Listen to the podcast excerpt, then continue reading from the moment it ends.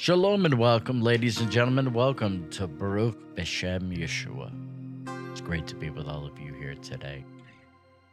Today's topic is going to be on something that there is a lot of debate on. And to understand this accurately, we have to understand a variety of things.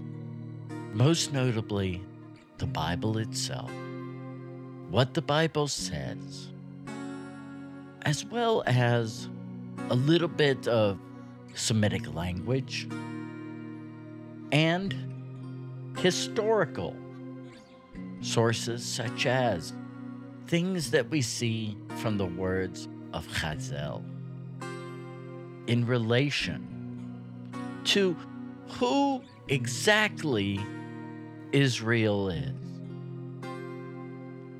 That's very important. Now, what we're going to do is we are going to take a look at Romans 11. And we're going to look at Romans 11 from the uh, New King James Version of the Bible because I think that is one of the ones that people tend to gravitate towards the most. And we don't want to shut anybody out. So let's start over here on Romans chapter 11. I say then, has God cast away his people? Certainly not. For I am also an Israelite of the seed of Edom, the tribe of Benjamin. So, what we have here in the first verse is a parallel to something that we see in Esther chapter 3, verse 6. Because we have Mordecai, who is said to be a Jew of the tribe of Benjamin. But notice in Romans we have Israelite of the seed of Edom, of the tribe of Benjamin. The same parallels here. We see that the two terms, Israelite and Jew, are interchangeable. Verse 2 God has not cast away his people, whom he foreskew. Or do you not know what the scripture says of Elijah when he pleads with God against Israel, saying, Lord, they have killed your prophets, they have torn down your altars, and I alone am left, and they seek my life. But what does the divine response say to him? I have reserved for myself 7,000 men who have not bowed their knee to Baal. Even so, then at this present time, there is a remnant according to the election of grace. The election of grace. Very interesting, and this really plays into a lot of this. And if by grace, then it is no longer of works. Otherwise, grace is no longer grace. But if it is our works, it is no longer grace. Otherwise, work is no longer work. What then? Israel has not obtained what it seeks, but the elect have obtained it. And the rest were blinded, just as it is written. God has given them a spirit of stupor eyes that they should not see, and ears that they should not hear to this very day. And David says, Let their tables become a snare and a trap, a stumbling block, and a recompense to them. Let their eyes be darkened so they do not see, and bow down their back always. I say that have they stumbled that they should fall? Certainly not. You know, Paul's kind of doing chash shalom, God forbid. But through their fall, to provoke them to jealousy. Salvation has come to the Gentiles. Now, if their fall is riches for the world, and their failure riches for the Gentile, how much more is their fullness? For I speak to you, Gentiles. Inasmuch as I am an apostle of the Gentiles, I magnify my ministry. If by any means I may provoke to jealousy those who are my flesh to save some of them, for their being cast away is the reconciling of the world, and their will, the acceptance, be but of life from the dead. For the first fruit is holy, the lump is also holy, the root is holy, so are the branches. This is a very important verse for what it is that we're getting ready to get into.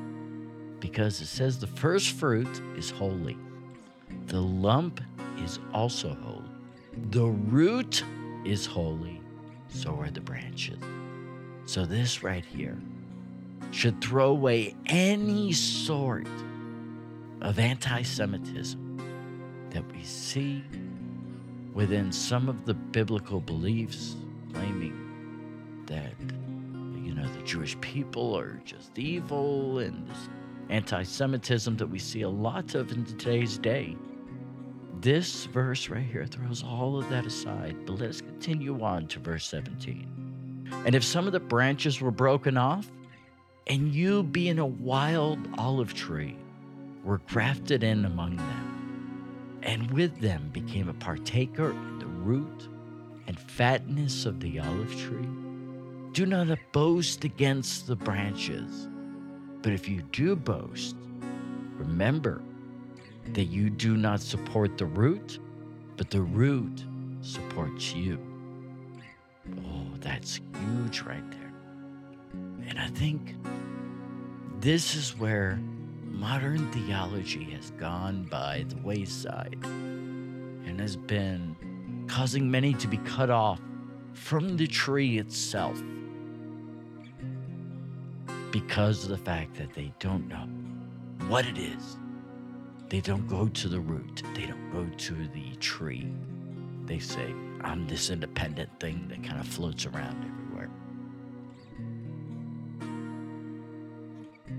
Verse 19 You will say then, branches are broken off, that I might be grafted in. Well said. Because of unbelief, they were broken off. And you stand by faith. Do not be haughty, but fear. For God did not spare the natural branches. He may not spare you either. So don't think you're so special. Therefore, consider the goodness and severity of God. In those who fell, severity, but toward you, goodness, if you continue in his goodness. Otherwise, you will also be cut off. And they also, if they do not continue if they do not continue in unbelief, will be grafted in. For God is able to graft them in again. For if you were cut off of the olive tree, which is wild by nature, and you were grafted contrary to nature into the cultivated olive tree, how much more will these who are natural branches be grafted into their own olive tree? Verse 25 For do not desire, desire, brethren, that you should be ignorant of this mystery, lest should you be wise in your own opinion. That blindness, in part, has happened to Israel until the fullness of the Gentile has come in. And also, and so all Israel will be saved, as it is written. The deliverer will come out of Zion, and he will turn away the ungodliness from Jacob. For this is my covenant with them when I take away their sins. Verse 26, when he says, And so all of Israel will be saved, is like something that we read in the Talmud, where it says, in Rosh Hashanah too, all of Israel will have a share in the Olam Haba. And it's so interesting because it goes and talks about those who don't, those who read heretical books, those who pronounce the four letter name of God as it is written, those who uh, practice witchcraft and so on and so forth. It gives a plethora of things. These are all things that will cause this branch to splinter off and to fall into rot and to not be compatible with the tree in which it's attached to. Let us continue on to verse 28. Concerning the Gospels, or concerning the gospel, they are enemies for your sake. But concerning the election, they are beloved for the sake of the fathers. For the gifts and the calling of God are irrevocable. That is key. For the gifts and the calling of God are irrevocable. Earlier on in this very same book of the Bible, in this same Igereth from Paul, he says that the oracles of God belong to the Jew and to not get rid of who it is that you are. Verse 30 For as you were once disobedient to God, yet have now attained mercy through their disobedience, even so also um, these also have been disobedient. For through the mercy shown you, they will also obtain mercy. For God is committed to them, all in disobedience, that he might have mercy on all. Oh, the depth of the riches, both of the wisdom and the knowledge of God. How unsearchable are his judgments, and his ways past finding out. For who has known the mindset of the Lord? Or who has become his counselor? or who has first given to him, and it shall be repaid to him? For of him and through him and to him are all things, to whom be glory forever. Amen. There's a lot of things to unpack here. We mentioned earlier how in the first verse, how it's a parallel with Paul in his own genealogy. How he is of the tribe of Benjamin, just like that of Mordecai in the book of Esther. And we see that it doesn't say he was an Israelite of the tribe of Benjamin, he says he was a Jew from the tribe of Benjamin. The, the, the Mishneh Torah given by the Rambam gives a historical fact that all 12 tribes of Israel are Jewish. And we have to understand this term. The term Jew. Yod, Hey, Dalet, Yod. You can get several different words out of this, and all of these words that are within here make up what it means to be a Jew. For the final Yod is where we start in the word Yehudi. That Yod, when it's at the end, it always means mine. Now, if we go to the beginning, we have the Yod and the Hey, The Yod and the Hey make up one of the 72 names of God. And then within there we have the word Hod, meaning to be consecrated to. So it means my consecration to Hashem, my consecration to God. Now, this makes sense, and Paul is doing a lot of this in the book of Ephesians when he says, Those who are outwardly Jewish and those who are inwardly Jewish. Knowing what it is that we know to this point, we see that the word Jew, the word Israelite are synonymous. Go through your Bible, do a search at some time. How many times does it say the temple of the Israelites and the temple of the Jews? And it goes back and forth, even with the same authors of each of the books of the Bible. So, this is something that's irrefutable. But let's also look at the word Israel. Now, within the book of Bereshit, the book of Genesis, there is this fight between Jacob and this other entity. They fight all night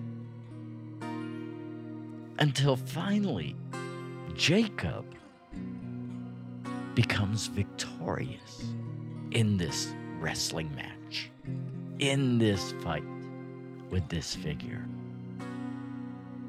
Now, many been taught that he was fighting with the Messiah. Many of you have heard that.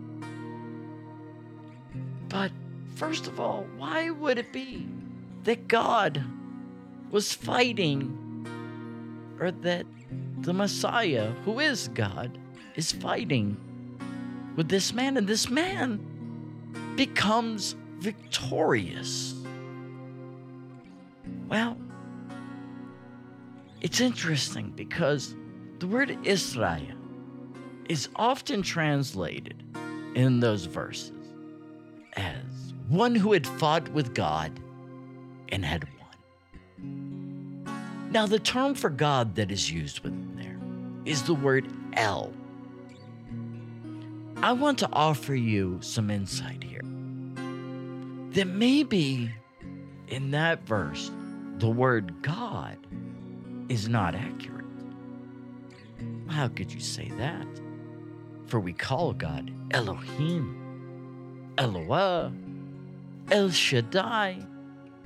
Many of the names for God start with El. So, how could you say there's no precedent for you to say that that wasn't God? My translation even says that that was God. Interesting. Because that would mean that God's people are individuals who had fought with God, and they were ones who were victorious. I was of this belief, like many of you, for a very long time. And then through my various commentaries that I had gotten from ArtScroll, it's interesting because everything becomes clear at that point through these commentaries from Talmud, through the way that it is that Onkelos had translated the Hebrew into Aramaic, as well as the words of Rashi, the Rambam, and so on. That the El that it's talking about there was actually the Sitra Achra, the other side, or the Satan, the adversary. Now, many of you would say, well, but is that term El? That term El is only for God. Au contraire. Au contraire. For we see that the Messiah has called his own people Elohim. We see also the other side at work. Whenever the term Bel, Ben Elohim or Ben Ha Elohim is mentioned in Genesis 6, we also see that within that of the Torah portion, Mishpatim, that the Sanhedrin are referred to as Elohim. And so it's important to have a good definition of this term El and Elohim, which means mighty one. It is a mighty one. It is not always a mighty one for good. For Hashem warns, He warns us in the Torah do not follow after other Elohim. Are they for the good? You could say, well, you know, when Yeshua said, oh, yeah, flesh and blood human beings, but they were all good. When he said you were all Elohim, but however, he said all correct. Of course he did. Who was among them? Judas Iscariot. So therefore, was Yeshua wrong? Chas v'Shalom. And this story between Jacob and this figure that he's wrestling with makes a lot of sense if we understand that it is his own Yetzer Hara, his own inner Satan, his own evil inclination that is something that he had to wrestle with. Could be translated, I think more accurately, one who had wrestled with one of might and won. And this would make sense if the term Israel can be used as a substitution for the word Yehudi. Because Israel is also the shortened form of Yashar El. Okay? Now, the two, it's not the same thing, but they are combined in many ways. Yashar in Hebrew means upright. And El, of course, it can also mean God. One who is upright with God.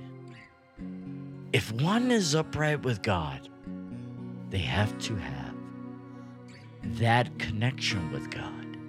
They have to be consecrated unto Hashem. So, understanding these things that we have covered here,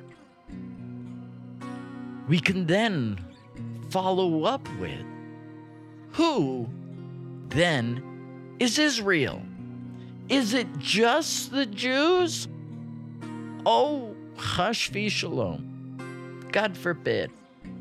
Not just them, but I thought you said the two terms were interchangeable.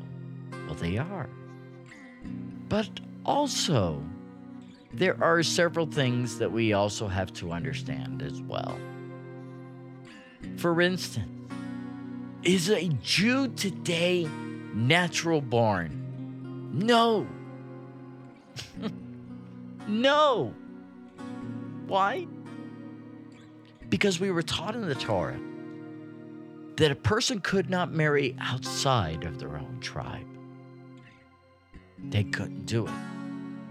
So I am always very skittish when I hear individuals say, Oh, I did a DNA test and I'm from the tribe of Dan, or I'm from the tribe of Issachar, or I'm from the tribe of Judah or Levi or any of these others. Because that would mean that you never knew any of this before, nor the generations beforehand. But somehow you never married or had children at any part of your genealogy from the time of the exile all the way until now. everybody married somehow within their tribe. Yeah, that it, it that did not ever does not ever happen. I'm sorry. But what about the Gentiles? It says within Romans 11 the fullness of the Gentiles and then being grafted in as grafted in branches to the olive tree. There's precedent for this in Judaism. You have the, the Ger Toshav, who spends a year in the land of Israel. When the doors of Jerusalem are open, once every 50 years, a person can go in. They are obligated to a little bit, usually a little bit more than the laws of B'nai Noah. It's very interesting that in Acts 15, we have the laws of B'nai Noah right there.